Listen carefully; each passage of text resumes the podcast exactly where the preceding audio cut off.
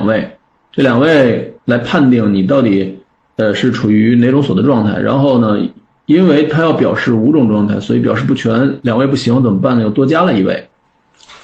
如果都是零一，那么就要看第三位。第三位如果是零，就是无锁；第四、第三位如果是一，就是偏向锁。在升级的过程之中呢，呃，刚刚你拗出来的时候，它是一个没有锁的状态，叫普通对象。那么默认的情况下呢，实际上偏向锁是有时延的。你要是看到偏向锁那个情形的话呢，你得把这个时延给它关掉。这个我在笔记里给大家记了。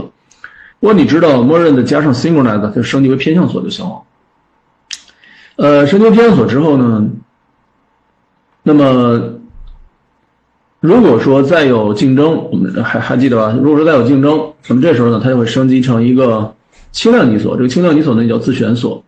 这自选锁干了一件什么事儿呢？昨天给大家讲过，在抢这把锁的时候，相当于每个县城在自己的站里面生成 lock record，然后呢，用 CAS 的方式。尝试着把这个 lock record 的指针哎贴到那个对象里面去，这个叫自选锁。自选锁旋到一定状态，现在呢基本上都是由 JM 自己控制啊，它叫自适应自旋，旋到一定状态，超过一定次数或者等的线程比较多，好自动升级为重量级锁。升级重量级锁呢，你就要向操作系统老大申请一些资源，这个就没有办法了，效率会稍微偏低一些。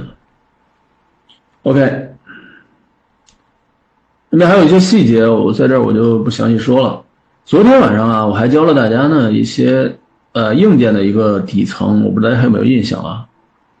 呃呃，在硬件上呢，我们昨天哎给大家呢讲了几个东西。第一个呢，给大家讲了这个呃 volatile 最简单的一个用法，volatile 什么意思？它是保持线程可见性。那么在 CPU 层级呢，要保持线程之间的可见性，或者叫要保持数据的一致性，它是怎么办的呢？不知道大家还有没有印象啊？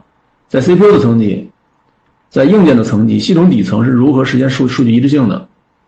昨天我们说过，可以用缓存行对缓存行的缓存一致性协议，是吧？叫 MESI 缓存一致性协议。当然，这只是缓存一致性协议中的一种。然后教了大家一个编程的技巧，叫缓存行对齐。啊，读的时候、读写的时候呢，按照一个一个的缓存行来。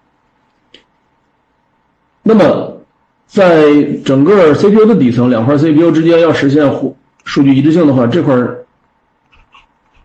缓存行修改了之后呢，要通知另外一个，好，这时候怎么办呢？这个叫 MESI，叫协缓存一致性协议。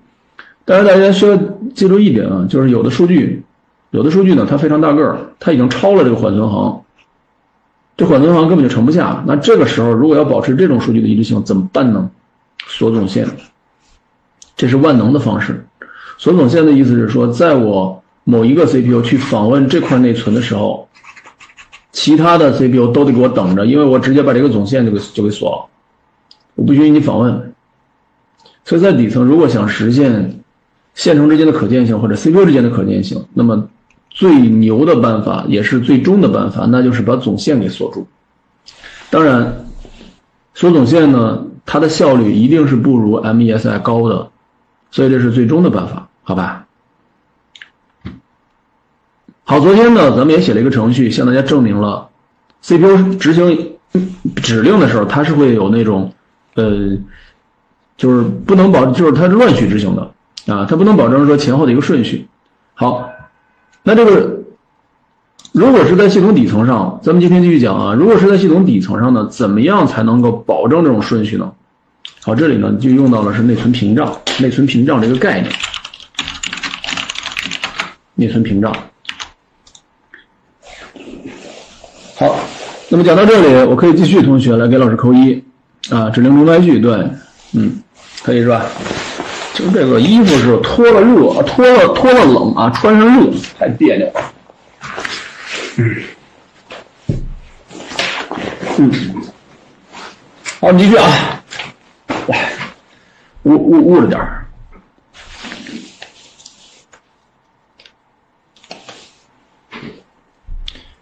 好，我们继续啊。我们首先来聊什么呢？我们首先来聊呢，如果是在嗯指令乱序执行的情况下，指令是在乱序执行的，那么乱序执行情况下会出什么问题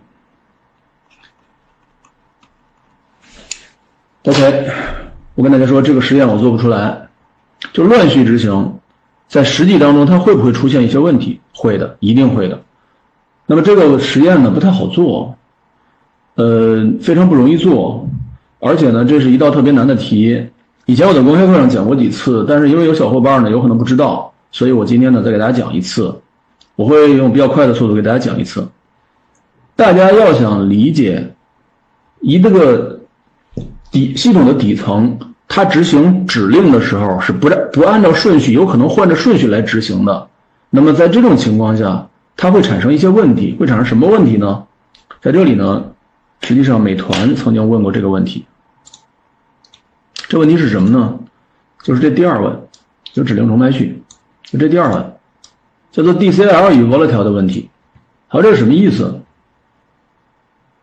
这里边内容比较多，我一点点讲给大家听啊，你稍微有点耐心。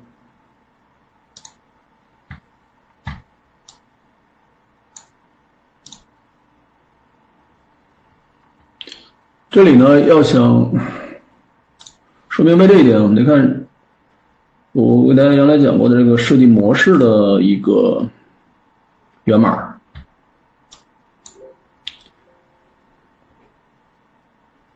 去年呢，给学生们讲了呃二十三种设计模式，在这二十三二十三种设计模式里面呢，有一个特别简单的模式，听上去特别简单，但实际上还是挺复杂的一个模式，叫 Singleton。好，有同学呢，如果没听说过这个设计模式的话，没关系啊，在这儿，没关系啊，不用着急，你读这个小程序能读懂就行。来看一下这个小程序，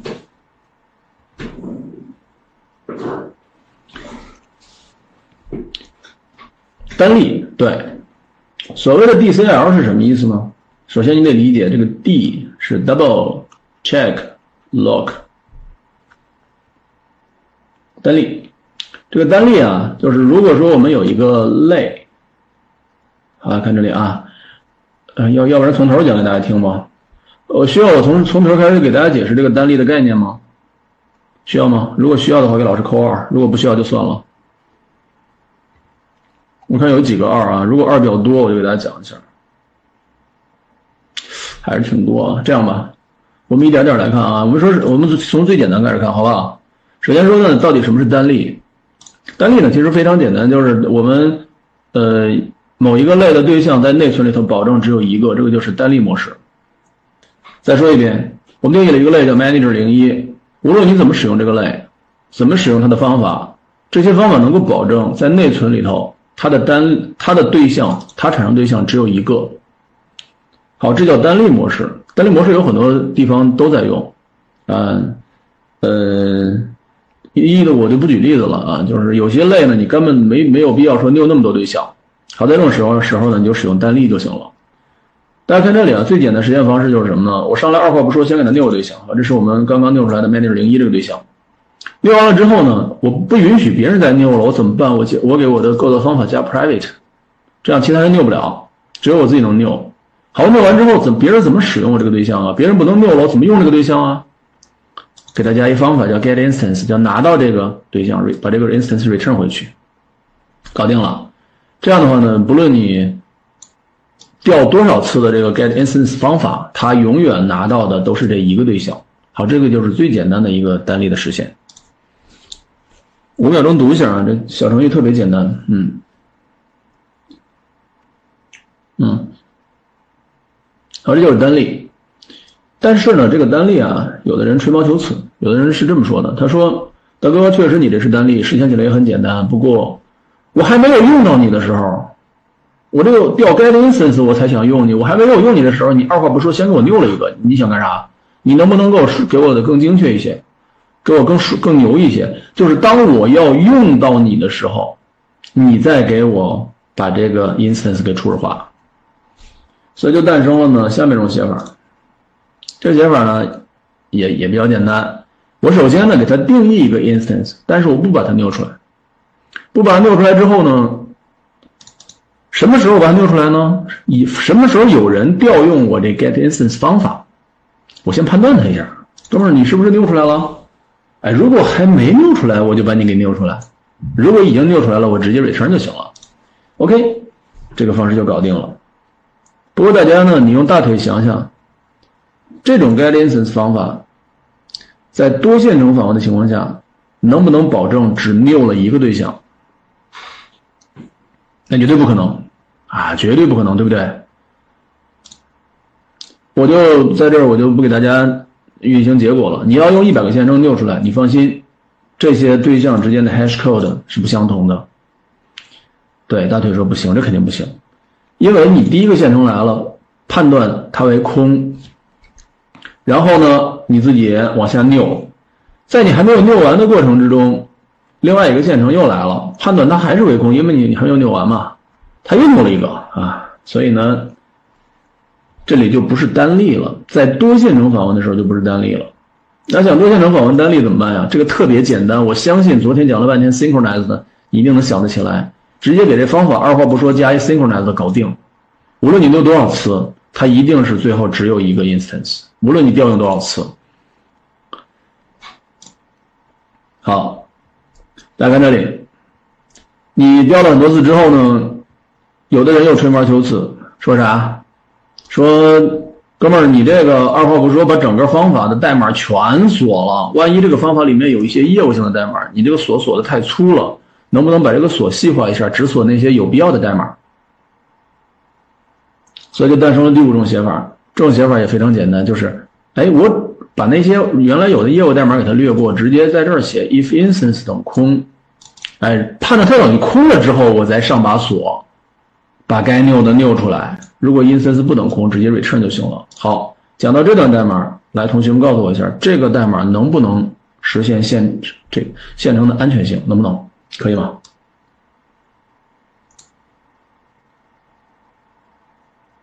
来，我先跑一下，看结果。这是最后的 hash code 的输出，你会发现大不相同。为什么呀？我这不加了锁了吗？加了锁的原因就在于，你看这里，这是我们这个对象，它还没有 new 出来，没有初始化的时候，第一个线程来了。判断它是不等于空，是的。好，下面我还我刚到这里，我还没有申请上锁的时候，另外一个线程又来了，第二个线程又来了，判断是不是为空，是为空。结果第二个线程呢，上锁，锁住了之后拗了个对象，然后就拿走了。然后第一个线程由于第二个线程上完锁已经。Synchronize 的退出，所以他把锁释放了。第二个线程继续执行，他会把这个锁又拿到，重新又 new 了一个新对象。因此这种方式是不行的。所以最后又诞生了这种写法。好，这种写法是美团问的最终的这个问题的根本性的开始啊，在这儿，看这里。这个写法呢，其实特别简单，就这个，你第一个线程来了，判断它是不是为空，是为空，然后你停住了，在这儿停住了。第二线程又来了，判断是不是为空啊，是为空，所以第二个线程上锁没问题，因为没有人锁定它。第二个线程上锁，上锁之后又判断是不是为空，还是为空，因为没有现在还没有人拗它呢，所以第二个线程把这个对象给初始化了，拗出来了一个对象。然后第二线程走了，释放锁，第一个线程继续执行。注意，第一个第一个线程是执行到这里了，还没继续往下执行呢，所以他继续拿到这把锁，这个没问题。但是在锁里边，他又判断了一次是不是为空，会发现哦，原来在我申请锁之前的这段空间里头，有哥们儿已经把它给初始化了。哎，那就算了，那我就直接拿来用就行了啊，直接拿来用。所以这叫做双重检查单例。好，大家能 get 到这个双重检查概念的，来给老师扣一。哎，双重检查单例啊，这双重检查单例呢，其实看上去非常简单，但是美团的这一问不简单。他问的是什么呢？他说：“大哥，你这个 instance 这块儿要不要加 volatile？” 答案是一定要加，关键是为什么？好，认真听啊，这块呢，如果你没听过老师以前讲，这块会你你听起来会稍微稍微的难一点，你认真听，看能不能听得懂。这里面呢会牵扯到一个基础性的概念，这个基础性概念呢叫做 new 对象的时候，到底它有哪些操作？好，在这儿呢有一个特别简单一小程序，然后我们来看这个小程序的字节码 view。Show by code，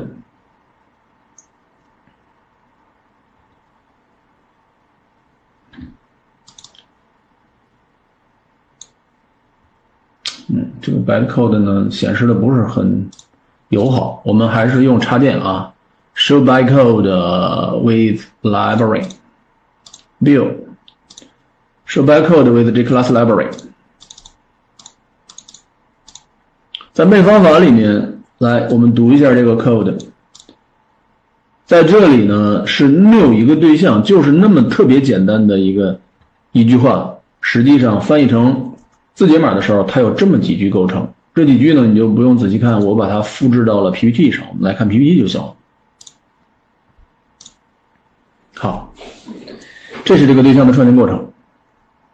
当我们有一个对象的时候，它是由这么几个汇编码构成。第一个码呢。第一条指令叫 new new 一个对象，new 一个 t 或者 new 一个 object。注意这个 new 是什么意思呢？new 相当于 C 加里面的那个 new，相当于 C 里面的那个 memory allocation，其实就是分配内存的意思，就是按照这个对象的大小分配一块内存出来。好，这个对象叫 t，如果它里面有个成员变量叫 m，那么昨天我们讲过对象内存布局，就直接把这个内存布局给 new 出来了，就 new 出来了。但是大家需要注意的是，当我们 new 出这个对象来之后，它里面有个成员变量，这个成员变量的值是几？好，当我们执行到这句话的时候，它的值是一个默认值，是零。下面这个 duplication 你先扔掉，因为我们今天不是讲汇编码的。好，往下看，这句话叫 invoke special，invoke special，invoke special。特殊调用，调用哪个什么东西呢？initial，initial 什么意思？构造方法。所以它会先 new 一个对象，new 完了之后调这个对象的构造方法。第第三一条指令叫 a store，a store 的意思是在它们两个之间建立关联。这是我们站上那个小 t 对象，这是我刚刚 new 出来的对象，指向它。return 我就不解释了。好，来看这里，为了让大家看得更清楚，我给大家演示一个动画。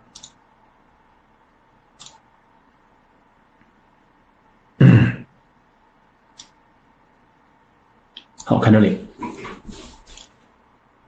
，new 一个对象的过程是这样来的，分成这么几步。第一个，它会执行到汇编码 new 指令，new 完了之后呢，OK，注意它申请完这块内存，这块内存有了，但是注意它的成员变量是几？是零，这是成员变量的一个默认值，因为这个时候没有执行构造方法，所以它不会复制成初始值，不会复制成这个八。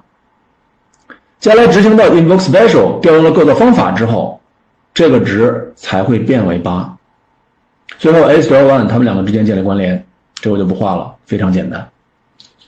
好看懂刚才这个过程，同学来给老师扣一。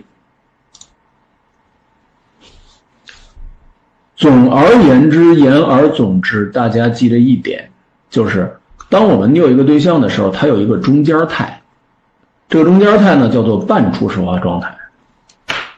OK，看这里。下面我们来聊一下，到底为什么 DCL 单例必须得要加 volatile？来看这里啊，来看这个动画。这动画老师每次都画半天啊，基本上一分钟演示完，但是你会看的比较清楚。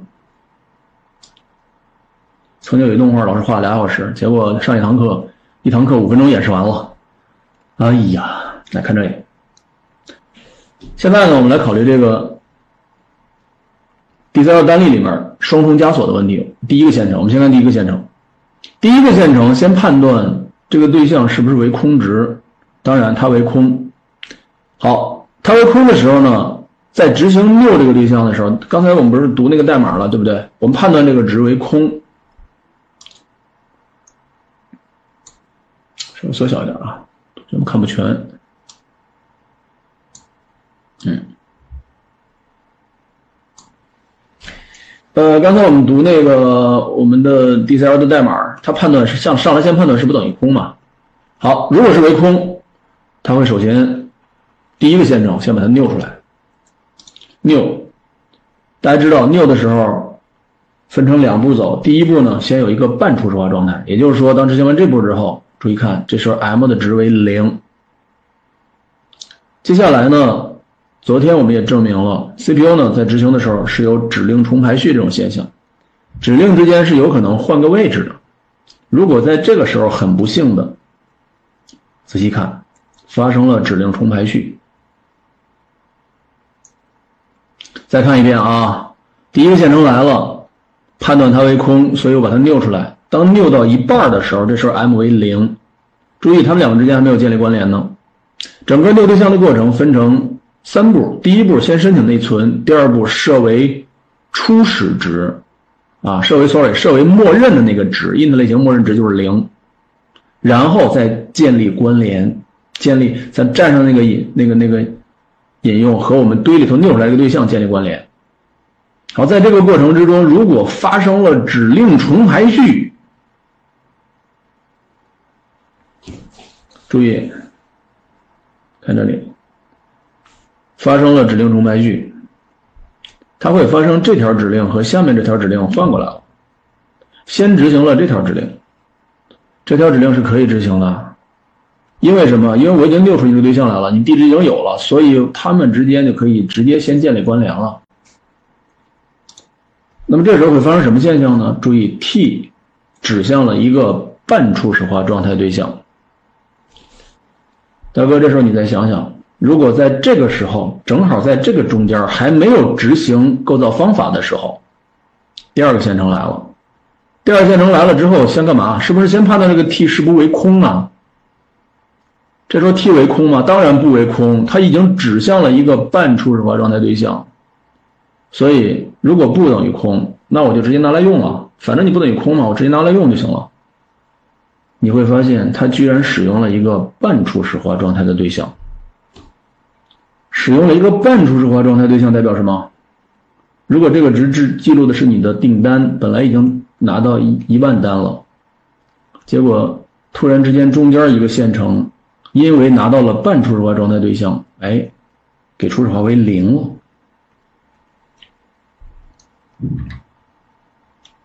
小 t 是什么？小 t 就是这个呀，t 小 t 等于六 t 呀，小 t 不就是在站上的吗？好，我们来看，再来看这个过程，再来回顾一遍。看这里，线程一首先判断我们这个单例这个对象到底是不是为空，它现在为空，所以我要拗它。但是我正好拗到一半的时候，发生了指令重排序，我还没来得及执行构造方。